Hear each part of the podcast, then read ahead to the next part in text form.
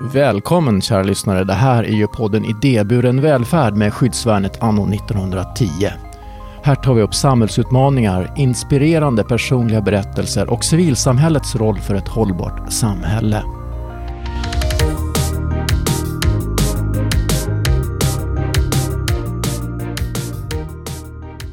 Jag som pratar heter Thomas Tränkner. Idag ska vi ställa oss frågan vilken manlighet väljer du? Och gäst är Shahab Ahmadian. Välkommen hit. Tack så mycket. Du är ordförande i eh, organisationen Män. Det stämmer, de säger det. Ja. Manlighet är under förhandling och vi skapar den tillsammans. Vi tror att många längtar efter en mångsidig manlighet utan våld. Var med i samtalet du också. Mm. Det läser jag på hemsidan mfj.se. Mm. Kan du berätta mer om vad det här handlar om? Vi, vi ser ju manlighet som en social konstruktion. Det är en överenskommelse mellan grupper män. Och det kan man se i typ hur att, att man, man, kan vara olika, typ om man spelar, hur vi är mot varandra i fotbollslaget eller hur vi är med varandra i familjen. Eller att vi har ju de här gemensamma spelreglerna för för, för hur, vi, hur vi är. Och mycket av det är bra, mycket av det är så fin gemenskap och så stärkande, men många delar blir också begränsande och destruktivt. Och därför behöver vi också så öva på att bryta det. Och det är det som, så här, om vi, det är bara vi som äger manligheten, så då är det vi som kan förändra det. Vi måste ju liksom ta det här samtalet med varandra. Nej, men att många känner sig hotade av oss. Um, och, och, jag tror att det handlar om att man, man tänker att vi är ute efter att förändra, eller att, att, att de är rädda för att bli av med någonting kanske. Men, men jag tänker att vi fokuserar mer på vad du får. Mm. Jag tänker på det du säger om den stereotypiska bilden av att vara en tuff man. Det handlar ju faktiskt inte om att man måste vara arg och eh, man får prata om sina känslor. Man kan vara jämställd och behålla sin maskulinitet, eller hur? Absolut. Det, det är en av de här... Det är roligt, jag var en gång på en, en eh, gymnasieskola och träffade några unga. Så, så frågade jag, så, vet, vet ni vad jag gör här? Som sa, ja du är här för att förvandla oss alla till bögar. Den rädslan liksom. Eh, men sen när man förstår att det bara handlar om så här, det mellanmänskliga så har ju alla ett behov av det mellanmänskliga. Vad är det som är närmst för mig? Vad är det som är mest äkta för mig? Det är liksom de människorna som är runt omkring mig, relationerna. Jag vill ha en bra relation med mina vänner, med min familj, med min partner, med mitt barn. Och alla som har haft med oss att göra och varit med i en process har ju kommit tillbaka och sagt att det är de här värdena jag har fått. Och jag har fått bättre självkännedom genom att förstå känslor. För det är det känslor, känslor är en kompass liksom, mm. som vi kan använda oss av i livet. Det är en tillgång. Att man säger så här, nej det är onaturligt eller det, det tillhör inte manligheten. Hur kan man säga, vi är ju födda med det. Då måste det ju vara naturligt. Det finns ju i våra system. Ska vi bara kort eh, prata om organisationen Män och eh, dess ursprung. När var det ni bildades? Eh, 1993. Ja. ja. Och det var som ett nätverk som kom för, som ett initiativ från eh, Rädda Barnen, liksom ett gäng läkare från Rädda Barnen. Och sen därifrån så har det liksom utvecklats. Eh, och ble, det har länge varit en, en liten verksamhet, liksom jobbat mycket med så här, ja, men, um, föräldraskap och att det har blivit en så professionell verksamhet som vi har är nu, tänker jag nog ändå att det är de senaste 10-15 åren som det har vuxit fram. Mm. Men mycket fokus är ju på mäns våld mot kvinnor. Och att eh, flickor inte ska behöva riskera att bli våldsutsatta från män och även hbtq-personer. Ja, eller det... det, det, det jag läser om det i, i, mm. om er själva i varje fall. Ja, men det, det, vi, vi fokuserar mycket på mäns våld. Eh, och det har eh, massa konsekvenser för andra grupper. Men om vi ska vara ärliga så är den, den gruppen som blir mest utsatt för mäns våld är ju andra män. Ja. Så det är, det är också med i, så det, det, det, man behöver förstå det, att så här, vi gör inte bara det här för någon annan. Det vi måste visa att så här, det, det, här har strukturella konsekvenser som drabbar andra grupper.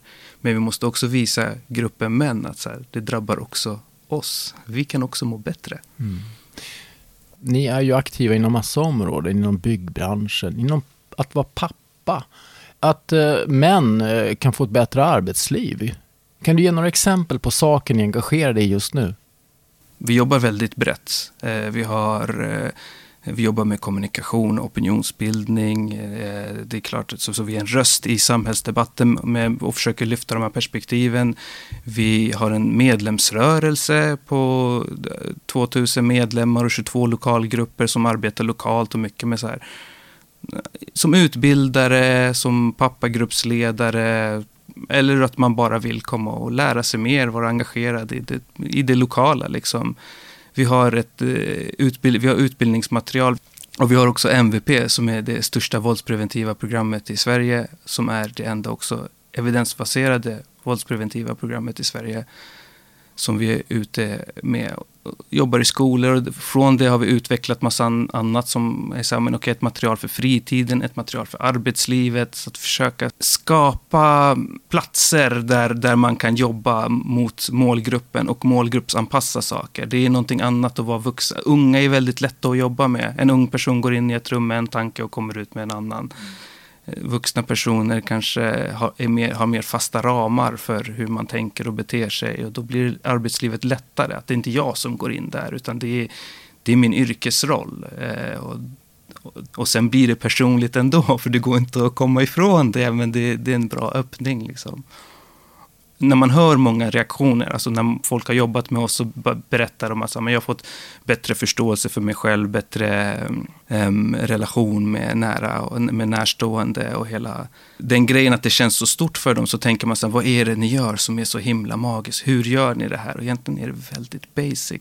Det är bara att folk inte har haft det. Folk har inte haft, varit i manliga sammanhang där det är okej okay att man lyssnar på varandra att man får ta tid på sig för att sätta ord på saker som känns svårt. Att man stöttar varandra, för vi kommer från en kultur där all den typen av information kan användas av andra män för att här, sätta dit oss. Eller, alltså, vi, vi litar inte på varandra.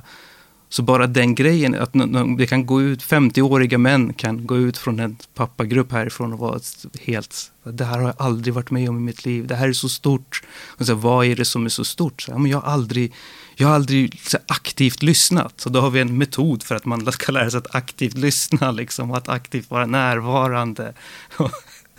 alltså väldigt basic grejer liksom. Fast väldigt svårt också. Det är precis det jag gör nu här, lyssnar. Och det kräver ju faktiskt lite träning.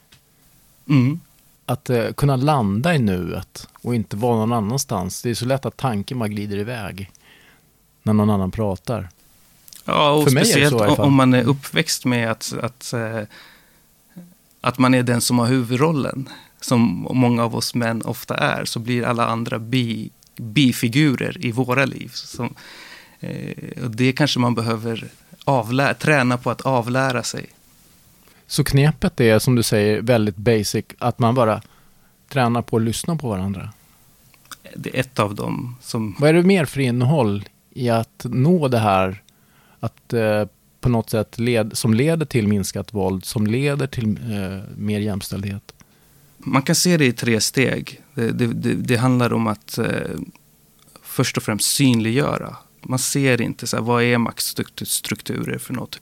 Så jag tror att man behöver se det som makt snarare än, än våld. För då det blir tydligare då ehm, att våld kan ske på så många olika nivåer och makt kan, man kan ta makt med så många olika sätt. Jag kan ta makt med min plånbok, jag kan ta makt med mitt eh, yrke, med, min, med mitt efternamn, med min bostadsadress. Alla de här delarna är ju och sen så finns det ju de som inte har några andra medel att ta makt med än sina nävar. Eh, det rättfärdigar inte den typen av våld, men vi behöver ändå ha den förståelsen när vi jobbar om vi vill förändra saker. Det är det första steget, att synliggöra. Och ofta också när, när man synliggör att man också både kan vara, det, det, är en av de erfarenheterna vi har, att när man synliggör att man både kan vara den som är utsatt och den som utsätter så blir det mycket lättare att se. När man ser sin egen utsatthet så kan man relatera till att man kan också utsätta någon annan. Eh, så, och nästa steg efter synliggörande är ju liksom eh, eh, problemformulera, sätta ord på det här, liksom paketera det. Och där fastnar ju många. De flesta fastnar där. Nu har jag fått syn på någonting och nu vill jag kämpa för något. Och så fastnar vi i de här orden, i de här Folk blir mästare på liksom så här, sociala medier-aktivister på att paketera olika problemformuleringar. Och jag tänker att det är ett väldigt viktigt steg, men vi får inte fastna där. För det sista steget är att bli aktiv. Vad gör jag av den här kunskapen då? Hur, hur använder jag den i mitt liv? Vad är, och det är det svåraste. Det, det, är det enklaste och det svåraste. Det är det som är grejen, för det handlar om så små grejer. Att lära sig lyssna är ju väldigt basic. Att vara närvarande i ett samtal. Man behöver inte alltid vara hjälten. Det behöver inte alltid vara så stort. Om man tycker att det är jobbigt att det är en dålig jargong i omklädningsrummet och man har liksom så här taskiga skämt, sexistiska skämt. Så kan det ju vara svårt att så aktivt säga ifrån, men ett sätt att så här, någonstans att börja kan ju vara att inte skratta med. Det är ju också motstånd. Det finns sådana här väldigt basic grejer, men vi behöver träna på det och vi behöver få landa och göra det i, i egenskap av de vi är och inte enligt en, en metodbok för hur man gör. Men om vi går tillbaka till det första steget, att synliggöra. Menar du att det kanske är alldeles för många som inte ser det här överhuvudtaget, ens reflekterar över det? Så är det väl med allt. Du, när du går förbi ett par trappor så tänker du inte på att det finns de som inte kan gå upp för de trapporna. Nej, Men om de säger det så, så får man ju syn på det. Uh, och det är väl samma med manlighet och så många beteenden som bara är inlärda som vi bara tänker så här, men det är väl så det ska vara. Det är så många tankesätt som, som blir destruktiva när vi tänker att så här, ja, men manlighet handlar om att prestera. Vi måste bli bäst, vi måste prestera och vi ska tävla med varandra någonstans och det ska ge oss liksom materiella tillgångar och sex är belöningen. Allt det där sociala mellanmänskliga försvinner ju det. Det är ju det liksom Andrew Tate lovar folk. Han, är, han går ju ut och säger så här, men jag vill er väl, liksom. ni borde ju lyssna på mig. Jag vill att män ska bli män.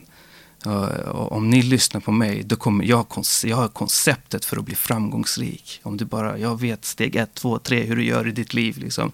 Och då kommer du kunna köra en sån här, det är ju det som är löftet. Då kommer du kunna köra en Bugatti som jag har och du kommer få alla de här tjejerna. Liksom. och då blir få... man lycklig menar han? Ja, precis. Mm. Och, så att inkörsporten, är, tröskeln är jättelåg för att gå med. Men hur många kan leva upp till Hur många som, som följer hans trappa köper en Bugatti och, och ligger med fotomodeller.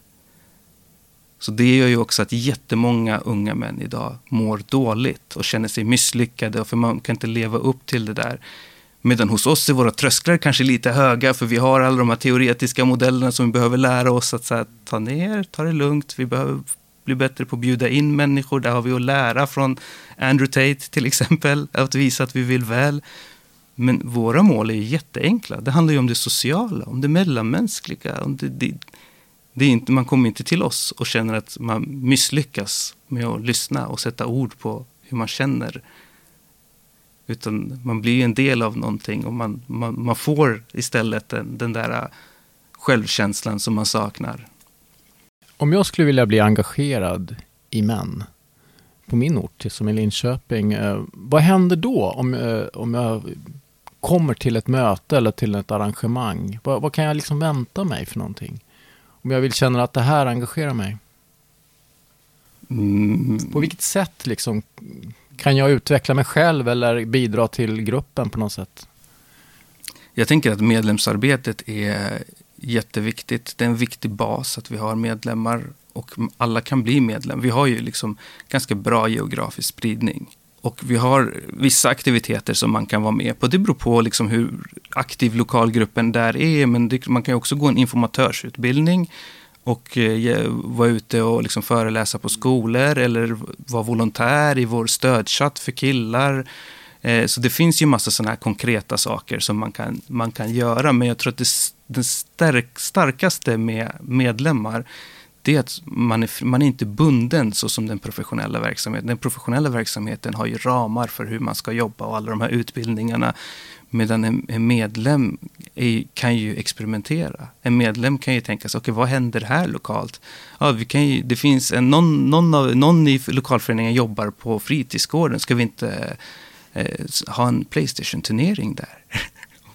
Att vara på de här platserna och träffa människor och liksom prova saker liksom, på ett helt annat sätt än, än eh, vad ett kansli kan göra.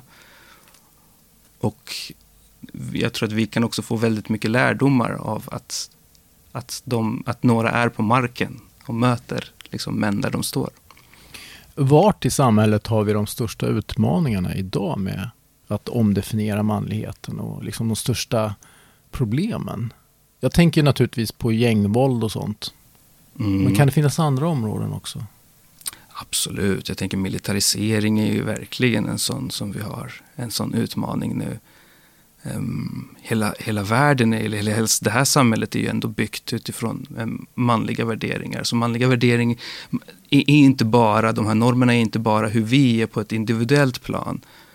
Utan det, det, det, vi har ju med oss dem i hur vi liksom värderar samhället.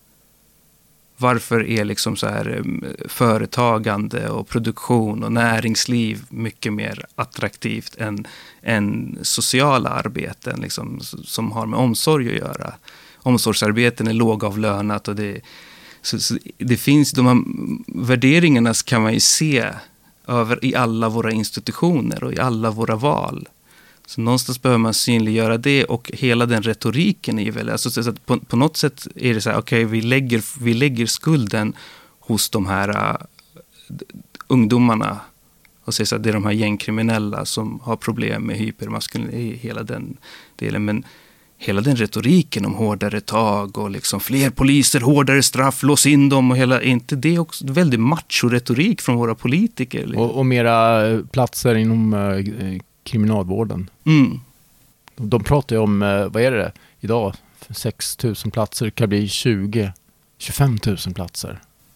Och så känns det som att våra politiker, att debatterna blir så att man kämpar om vem, vem som kan vara tuffast. Jag, men jag vill inte ha en tuff politiker. Det, är inte, det, det har jag någon actionrulle jag kan slå på Netflix och kolla på. Det är inte den funktionen jag vill ha av någon som ska styra samhället det är ju ändå mycket så i samhället idag. Mm.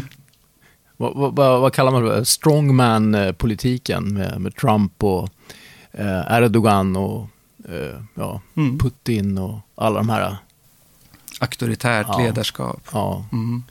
Eh, ja, det finns mycket problem, men eh, kan vi inte prata lite möjligheter och, och, vad som har hänt som är bra? För att eh, nu har ni funnits i, i, i flera decennier här och det måste ju ha hänt en massa positiva saker. Det har, jag tycker det, man ser en förflyttning, absolut. Att, um, för, inte, för, för ett antal år sedan så var det ändå lite så här, det var inte en del av det offentliga samtalet att prata om manlighet. Det var, det var lite konstigt. Och vi kunde få frågan som, inte, men det är väl ni som håller på, det är någon kvinnofråga va? Det där är inte, varför ska vi, vad har det med män att göra? Bara den förflyttningen, att vi pratar idag om, om manlighet. Det är en del av eh, samhällsdebatten. Eh, det är inte bara liksom en gruppen kvinnor som ska ta ansvar för män, utan män behöver liksom äga manligheten själva och påverka den i en positiv riktning. Det är, tycker jag är väldigt starkt. Och sen så har det kommit, det är klart att alla de här andra grupperingarna som har andra tankar har blivit en backlash på det. Men det är fortfarande män som vill prata om manlighet. Och det hade vi inte. Utan förut var det ju liksom så här, eh, manligheten fanns inte. Det var så här, normen syns ju inte. Men nu är ändå, även i det där motståndet så finns ju manligheten med i samtalet. Mm. Om vi blickar lite utanför Stockholm, utanför Sverige, kanske också i våra nordiska grannländer eller till och med ute i Europa. Hittar vi något liknande när det gäller män och eh, samtala om jämställdhet och våld i andra länder? Men vi, har ju ett, vi är med i ett globalt nätverk som heter Men Engage. Som är runt om i hela världen och inte bara i Europa. Som jobbar med de här frågorna och man ser verkligen hur Och att det är lite olika beroende på vad det är för sammanhang, liksom, vad man har för fokus. Men det är ändå maskulinitet, jämställdhet och mot våld som är liksom huvudteman. Mm. Den här organisationen eh, bygger ju på en massa, naturligtvis en massa engagemang från frivilliga och andra. Men det, det, är också, det måste ju finnas också ett politiskt intresse från myndigheter eller från andra organisationer. Hur, hur ser det ut? Det finns. Um, och det, det, finns ett stort intresse för eh, det, de våldspreventiva programmen vi har. Och det är ett ganska stort ansvar att, att ha det som ideell, eh, men en, en, en, inom ideell, alltså vi är ändå inom ideell sektor, liksom. vi är ändå en förening. Um, vi kan inte bära det eh, våldspreventiva ansvaret på nationell nivå. Men det, det, det, har, det har blivit lite så att folk vänder sig, eller just makthavare vänder sig till oss och vill ha den rollen, liksom, den tjänsten. Så det är, det är fint, stort att vi har, vi har ett sånt förtroende, men vi är också lite kluvna till det. Om det verkligen ska vara vår roll att växla upp det där, eller om vi ska eh, vara mer ett kunskapscenter. Eh, och att det är liksom statens ansvar kanske att föra in Kunskapscenter och opinionsbildare eller agitatorer? Ja, och metodutveckling. Ja. Och, vad känner du att ni vill vara? Jag vill vara någonstans där vi är ett alternativ i, i samtalen bland unga, bland, att, att folk förstår att det här finns också. Om man tänker att bland unga idag så är det så att, som att de har Andrew Tate att lyssna på och vi finns inte ens med i det samtalet. Vi behöver inte gå och säga att han är dålig. Det tycker jag gillar inte att man ska gå. Vi ska säga vad vi är för. Eh, det, det, är viktigt. Måste, hela civilsamhället måste bara sluta upp. Bara som en sån här extra grej med att bara vara emot saker. Vad är vi för? Vad vill vi? Vad drömmer vi om?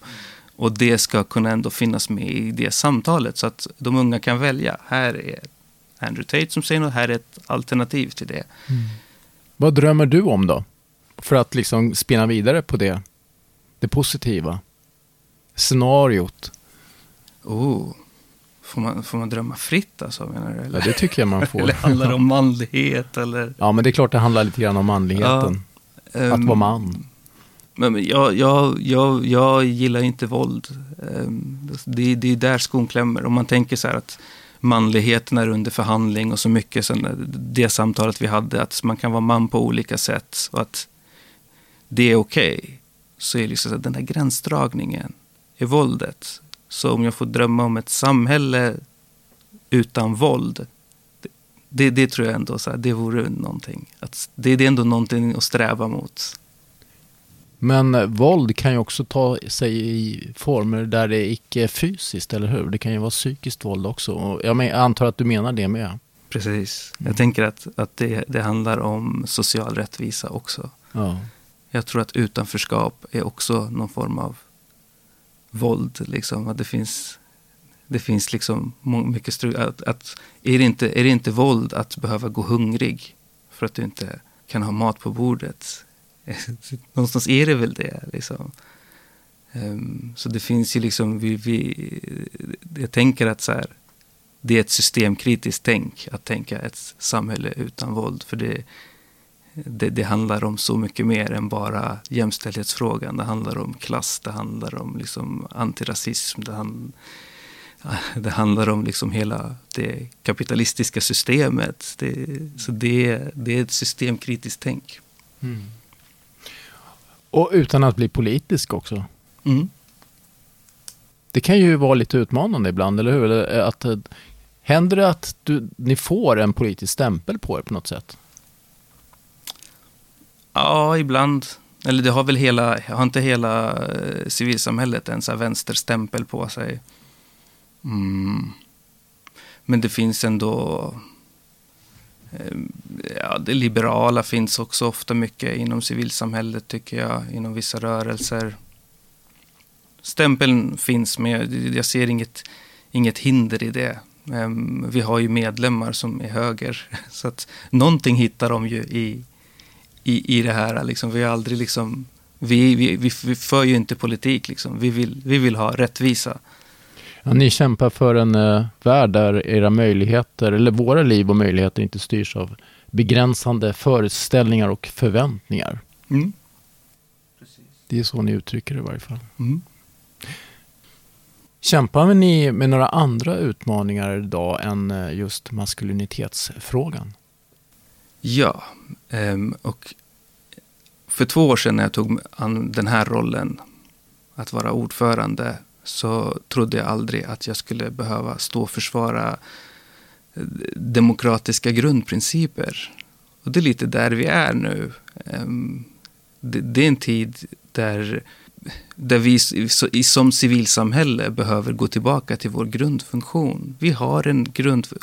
Vi jobbar med olika frågor och sådär, men vi har ändå en grundpelare som vi alla står på och delar gemensamt. Och det är liksom att bevara demokratin, bevara och utveckla demokratin. Vi har under väldigt lång tid kunnat bara lägga undan det och tänka så här, men nu, det, det är bra, vi funkar, vi har ett bra vi, vi har ett bra samverkan med, det är bra nog också. Det är också farligt att tänka så när vi tänker att vi har byggt klart. Det, det, man har aldrig byggt klart. Då kan, det börja, då kan andra krafter börja, börja ta vid där. Och nu är vi någonstans där vi behöver göra det. Där vi behöver bygga civilsamhällesnätverk. Där vi behöver försvara någonting som, som vi står på. För annars betyder inte våra frågor någonting. För det, det, det är de här värderingarna vi har byggt våra frågor på.